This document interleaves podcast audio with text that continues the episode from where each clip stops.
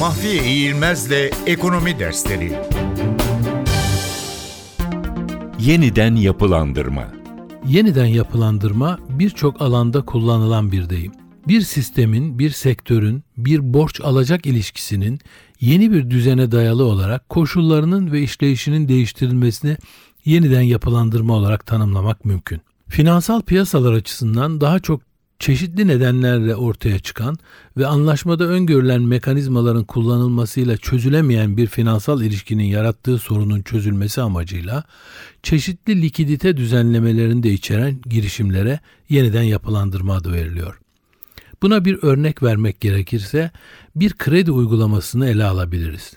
Belirli faiz ile açılmış vade sonu geri ödemeli bir kredinin kullanıcısı tarafından geri ödenememesi halinde bu krediyi açan banka ile alan müşteri arasında yeni bir ödeme planı yapılması halinde söz konusu kredinin yeniden yapılandırılması gündeme gelmiş olur.